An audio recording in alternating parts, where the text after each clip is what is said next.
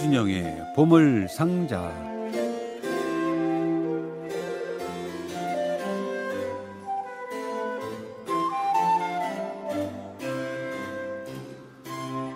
어릴 적 이맘때가 되면은 부모님들이 하시는 말씀 연탄 좀 들여놓아야지요. 또 쌀도 좀 들여놔야죠. 뭘 들여놓을 게 그렇게 많았습니다. 아름다운 당신에게 애청자 여러분들 보물 좀 들여놓으시죠. 이준영의 보물상자 이준영 씨입니다. 어서 오십시오. 안녕하십니까. 예. 보물이라는 게 그게 객관적일 수도 있어요. 그런가? 주관적일 수도 있고. 그렇죠? 그렇... 객관적인 보물도 있죠. 뭐 경제적 가치를 그런 거. 그런데 주관적인 예. 보물도 그 못지않게 우리의 마음을 행복하게 한다는 사실. 네. 자 오늘 어떤 것을 상자에 담아 오셨습니까? 예, 오늘은 좀 더 그냥 좀 편안하게 들으시라고 이제 깊어가는 가을 이제 얼마 안 남았는데요. 가을에 어울리는 혹은 가을을 위해 예. 혹은 가을에 관해 쓴 곡들 좀 다양하게 들려드리려고 합니다. 음악에 큰 지대한 영향을 준 것 가운데 하나가 계절이죠. 네, 특히 봄이 그렇고. 봄이 그렇죠. 네, 그 다음이 아마 가을 아닐까? 야 여름인가요? 하여튼 봄이 최고인 건 맞는데 그 다음은 모르겠네요. 가을 아니에요? 여름을 노래하는 곡도 꽤 많은가요? 꽤 많죠. 아, 예. 그렇군요. 가을이 좀 많은 것 같기도 하고 오늘은 예. 가을이 많은 걸로 해두죠. 자, 가을이 우리 둘은 가을을 최고의 계절로 치잖아요. 예, 저는 그렇습니다. 예, 그럼 그렇게 하겠습니다. 네. 먼저 아, 가벼운 곡 한 곡 들려드릴게요. 예. 예, 쿠바 출신의 클래식 기타 연주자이자 또 작곡가이기도 한 레오 브루어의 11월의 어느 날 네. 들려드릴게요. 조피아 보로시의 기타 연주, 클래식 기타 연주로 들려드리겠습니다.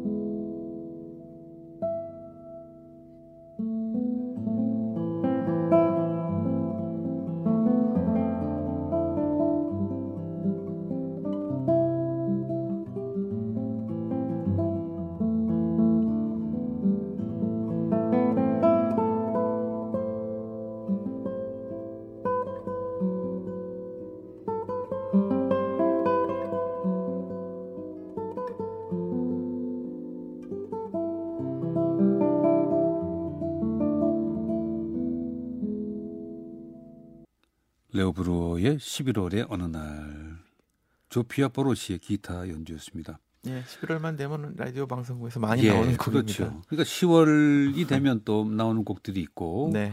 또 9월이 되면 나오는 그, 그 가곡과 또 가요가 있죠. 계절 달마다 네. 11월도 좋으네요. 11월의 어느 날 네.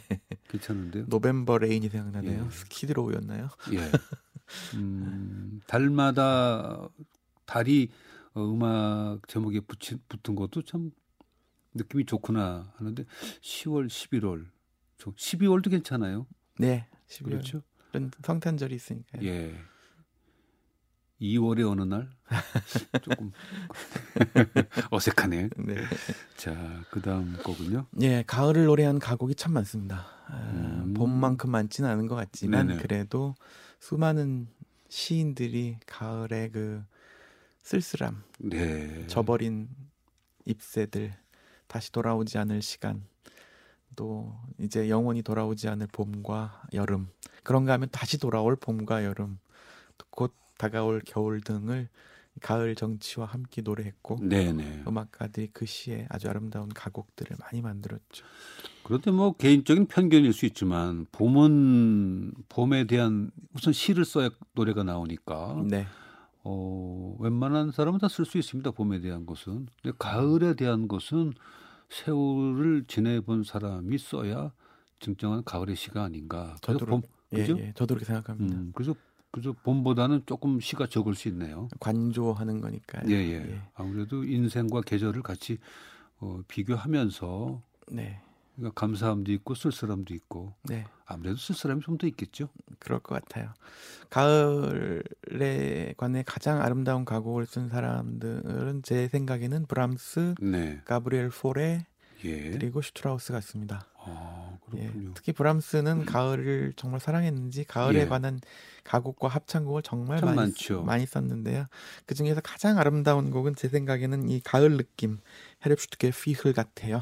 아 그래요? 예, 이 곡은 어, 클라라 슈만이 이 곡을 들을 때마다 눈물을 흘린다고 했던 음... 그런 작품이고 네. 브람스 가곡 중에서도 한 다섯 손가락 안에 꼽힐 만큼 인기 있는 작품이기도 한데 네네. 생각보다 쉽게 부를 수 없는 아주 어려운 오. 곡이기도 하고 또 피아노 파트가 상당히 어렵죠. 네. 어, 그래서 피아노가 거의 가수와 동일하게 메시지를 전달하는 새로운 그런, 멜로디군요. 다른 멜로디. 네, 독일 가곡은 항상 피아노가 참 중요하지요. 음, 그래요. 네, 피아노의 화성 변화를 가만히 들어보면은 참 어, 브람스가 큰, 대, 큰 작곡가였구나는 걸 새삼 느끼게 됩니다. 사실 브람스 하면 뭐 교향곡이라든가 피아노 네. 소품이라든가 네. 여러 가지 곡들이 있지만 제일 많이 남긴 게 가곡이 아닐까 싶어요. 어마어마하게 많습니다. 독일 민요 편곡이 일단 굉장히 많아서 그것까지 네네. 넣는다면 뭐 아주 방대하죠. 예. 그건 뭐 빼더라도 적진 않습니다만. 그래요. 네. 자, 가을 느낌 이게 독일어 어떻게 읽어요? 헬슈테게 피흘이라고 읽으시면 되고요. 예. 이 곡을 메조소프라노 안젤리카 키르슐라거의 노래 그레엄 존슨의 피아노 연주로 들려드리겠습니다.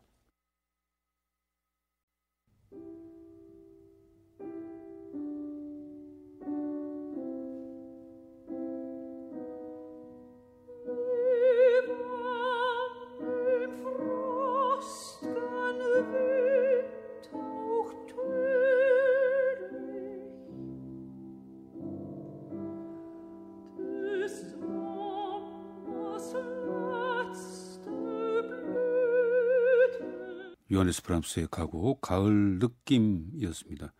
작품 번호 48번 가운데 일곱 번째 곡 엔젤리카 키르 슐라거의 음성 메드소프라노입니다. 피아노 연주는 그레이엄 존슨이었습니다. 그러니까 가곡에 대한 피아노 반주라고 얘기할 수 없는 곡이죠. 네, 특히 중간에 그 피아노가 예, 휘몰아치는 부분은 아주 감동적이죠. 네네. 그런데 이렇게 피아노 우선 피아노 곡으로 써서 클라라에게 보내면 클라라는 그 화성의 변화 그 피아노 연주의 변화를 보면서 네. 그 느낌을 갖게 되는 거죠. 아 그럼요. 예. 브람스의 감정의 느낌을. 네. 예, 그래서 것 같아요. 연주할 때마다 눈물을 흘린다고 했겠죠. 아, 그렇군요. 제가 그 색소폰 좀 분다고 음표를 보게 되니까 음악하는 친구가 네가 이제 새로운 언어를 하나 알게 됐구나 그랬거든요. 네. 예, 피아노도 물론 새로운 맞습니다. 언어겠죠. 그럼요. 예. 유 브람스의 가곡이었습니다. 가을 느낌. 예. 그 다음에는 음, 역시 좀뭐긴 곡은 아닙니다만 아주 네네. 느낌이 있는 맨델스존의 합창곡 한 곡 들려드릴게요. 맨델스존은 사실 19세기 최고의 합창곡 작곡가라고 저는 개인적으로 예. 생각하고 있는데 대곡도 많이 썼습니다만 이렇게 그 무반주 합창 또는 피아노 반주 합창 때 따라서는 어, 또 현악 앙상블로만 하는 합창 또 중창 등 참 다양한 합창곡들을 네. 많이 썼습니다.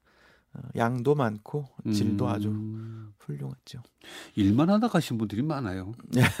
멘데스존이 참 그렇네요. 말씀하신 예, 일만 하다 가신 분들이에요. 들어보니 그렇습니다. 예. 예. 그 브람스 브람스도 그렇고 이분도 그렇고 바흐도 그렇고. 네. 예. 하지만 또 행복한 가정 생활을 하셨으니까 네, 뒤에 네. 두 분은 그래. 이분도 뭐 그렇게 오래 살지는 못했잖아요. 30대 네 단명했죠. 세상을 예, 떠났죠. 예, 예, 그렇습니다.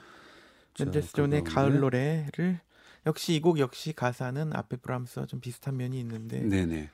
이 가을의 황량한 정취를 보면서 이제 어, 되돌아오지 않을 시간을 생각하지만 그래도 내년이 되면 또 봄과 여름이 오겠다 하는 그런 네네. 걸 느끼는 그런 시인의 마음을 노래하고 있습니다.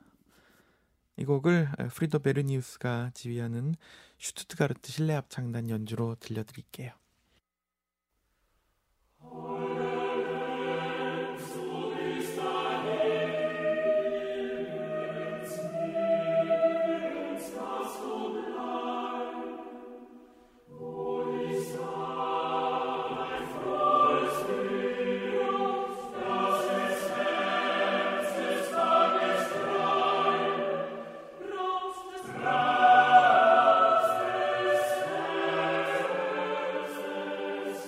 멘델스존의 가을 노래였습니다. 프리더 베르니우스가 지휘하는 슈투트가르트 실내 합창단의 노래였습니다. 가을이라는 단어가 Herbst군요. 네, 맞습니다. 예, Herbst 지금껏 Lied고 가을 느낌은 Herbst Gefühl Gefühl 예. Gefühl 이렇게 예. 되는군요. 예. 어, 그 가을을 바로 그냥 제목으로 쓴 슈베르트의 노래도 있죠. 아주 아름다운 노래죠. 음, 예. 가곡도 참 그 종류라고 얘기하면 미안한데 참 많아요. 가곡 굉장히 네. 우리 가곡도 참 많지 않아요? 많죠. 예. 예. 다만 우리 가곡은 이제 영원한 숙제가 있죠. 음. 서양 음악의 어법과 우리나라 말을 어떻게 조화시킬 것이냐. 네네. 예. 그래요. 어려운 문제입니다. 어려운 문제죠. 예, 어려운 문제입니다. 예. 에, 브람스와 멘델스톤을 연이어 들으니까 기분이 좀 다르네요. 역시 브람스는 브람스답게 노래 네. 가을을 보면서 죽음을 생각하고 멘델스존은 내년에 다시 찾아올 봄을 생각하는 그런 차이가 있었습니다. 예. 자, 탱고 음악을 준비하셨군요. 네, 가볍게 오늘 들으시니까 이 곡도 빼놓을 수 없죠. 비발디 예. 사계는 안 나왔지만 대신 피아졸라 사계를 한번 넣어봤습니다. 피아졸라의 사계는 비발디 작품의 영감을 받아서 썼기 때문에 가만히 들어보면 비발디를 꽤 많이 인용해요. 네. 그걸 듣는 재미도 있는데. 들어있죠. 네. 어, 각각 따로 써서 나중에 이제 한데 모은 것이라는 차이점은 있겠습니다. 역시 뭐 누구나 아시다시피 예, 부에노스아이레스 뒷골목의 이 춤을 음. 예술 장르로 어, 올려놨던 피아졸라의 매력이 돋보이는 작품인데 오늘 항구의 가을을 네. 다니엘 바렌보임의 피아노, 로돌프 메데로스의 반도네온, 엑토르 콘솔레 베이스 연주로 들려드리겠습니다. 수많은 연주자들이 피아졸라의 사계를 연주했고 다 각각의 매력이 있는데 네. 저는 요새 사람의 연주를 아, 가장 좋아합니다. 그래요? 한번 귀 기울여서 들어보겠습니다. 네.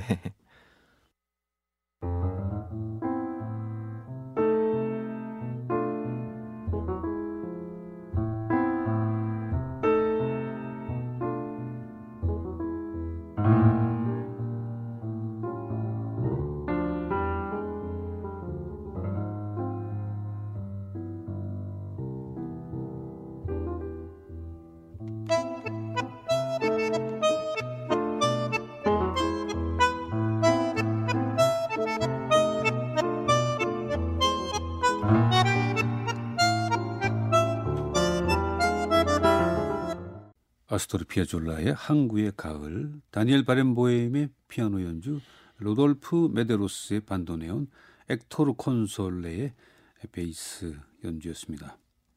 항구, 항구라는 단어에 사실 탱고가 들어 있는 거죠. 네, 탱고 역사가 시작이니까 그렇습니다. 그런 부에, 느낌이라고 생각이 듭니다. 부둣가의 음악이죠. 예. 자, 오늘 계속 가을 노래인데 정말 가을 노래가 많군요. 맞습니다. 프랑스 노래 두 곡 들려드릴게요. 예.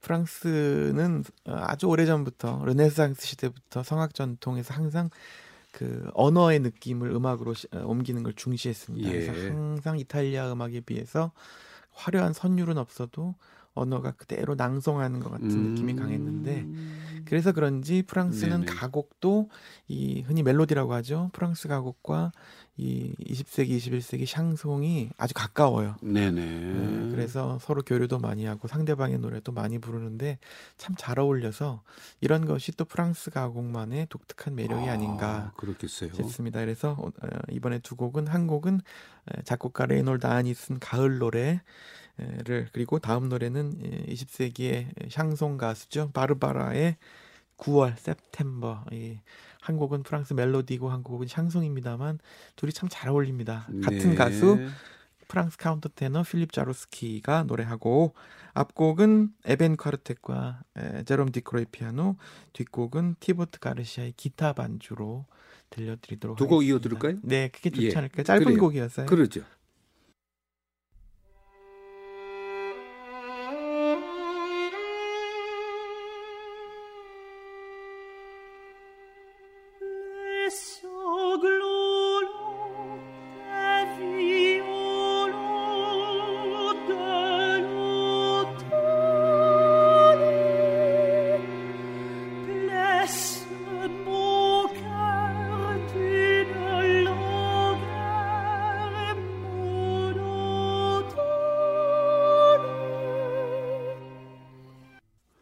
레이날도 안의 가을 노래를 카운터 테너 필립 자루스키 음성과 제롬 뒤크로의 피아노 그리고 에벤 콰르텟의 연주였고요. 지금 방금 들으신 곡은 바르바라의 샹송 9월을 역시 카운터 테너 필립 자루스키의 음성과 티보 가르시아의 기타 연주로 함께 하셨습니다.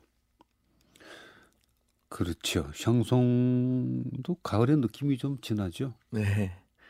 특히 왠지 가을을 노래한 샹송이 많은 것 같아요. 이부몽땅 덕이 아닌가 싶어요. 그 낭송하는 부분이 아주 뭐 기가 막히잖아요. 네, 그렇죠. 예. 예. 그것도 그 음악의 일종이죠. 프랑스 그럼, 음악의. 네, 네. 예. 자. 프랑스 음악은 악보의 강세와 언어의 강세가 다르면 일부러 즉흥적인 장식을 넣어서라도 네네. 언어의 강세를 중시하도록 연주 관습이 오랫동안 발달했죠. 그것만 봐도 얼마나 프랑스인들이 그 언어의 억양을 중시하는지 알 수 있습니다. 아 그렇군요. 음, 우리는 그렇게 그 학문적으로 네. 역사적으로는 잘 알지 못하지만 프랑스 샹송이나 노래를 들으면 그 느낌은 와요. 그렇죠. 그런 것들이 예, 바로 그겁니다. 예. 예, 다음 곡은 어떤 곡인가요? 예, 너무 좀 쓸쓸한 정취를 담은 노래를 많이 들려드린 것 같아서 가을의 또 다른 면은 이제 수학과 아, 축제죠. 예. 그렇죠. 비발디 사계에 준 가을이 대표적인 작품인데 네네. 하이든의 오레토리오 사계도 가을은 그렇게 그리고 있습니다. 음, 농민들의 삶이니까 당연히 그렇죠. 가을은 풍성한 계절이죠. 기쁨, 축제, 네. 감사. 네, 맞습니다. 하이든 오레토리오 사계 가운데에서 가을의 마지막 합창인데요. 이제 어, 수확을 하고 포도주를 만들어서 농민들이 예. 아주 즐거운 파티를 벌이는 장면입니다. 기쁨의 술이 흘러 넘치고 부분을 니콜라우스 아르논크로와 아르놀트 쉔베르그 합창단 콘센투스 무지쿠스 빈 연주로 골라봤습니다.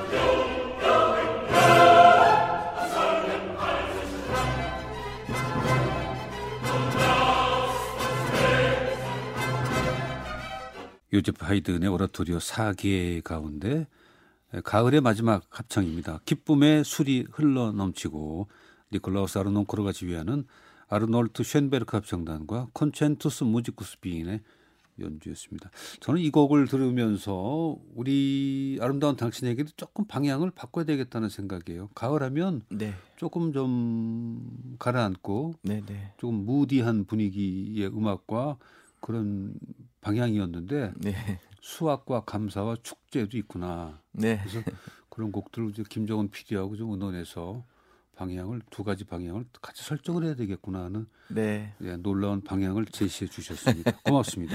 아니 별 말씀을 다 하십니다. 자 오늘 끝곡은요? 예, 끝곡은 차이콥스키의 사계로 끝내려고 합니다. 예. 차이콥스키 사계는 뭐 널리 알려진 대로 이제 음악 잡지 부록으로 그랬죠. 예, 청탁 받아서 썼는데 이 러시아의 계절이다 보니까 제 생각에는 한 달씩 당겨야 우리나라와 좀 어울리는 것 같아요. 아, 예. 그렇죠.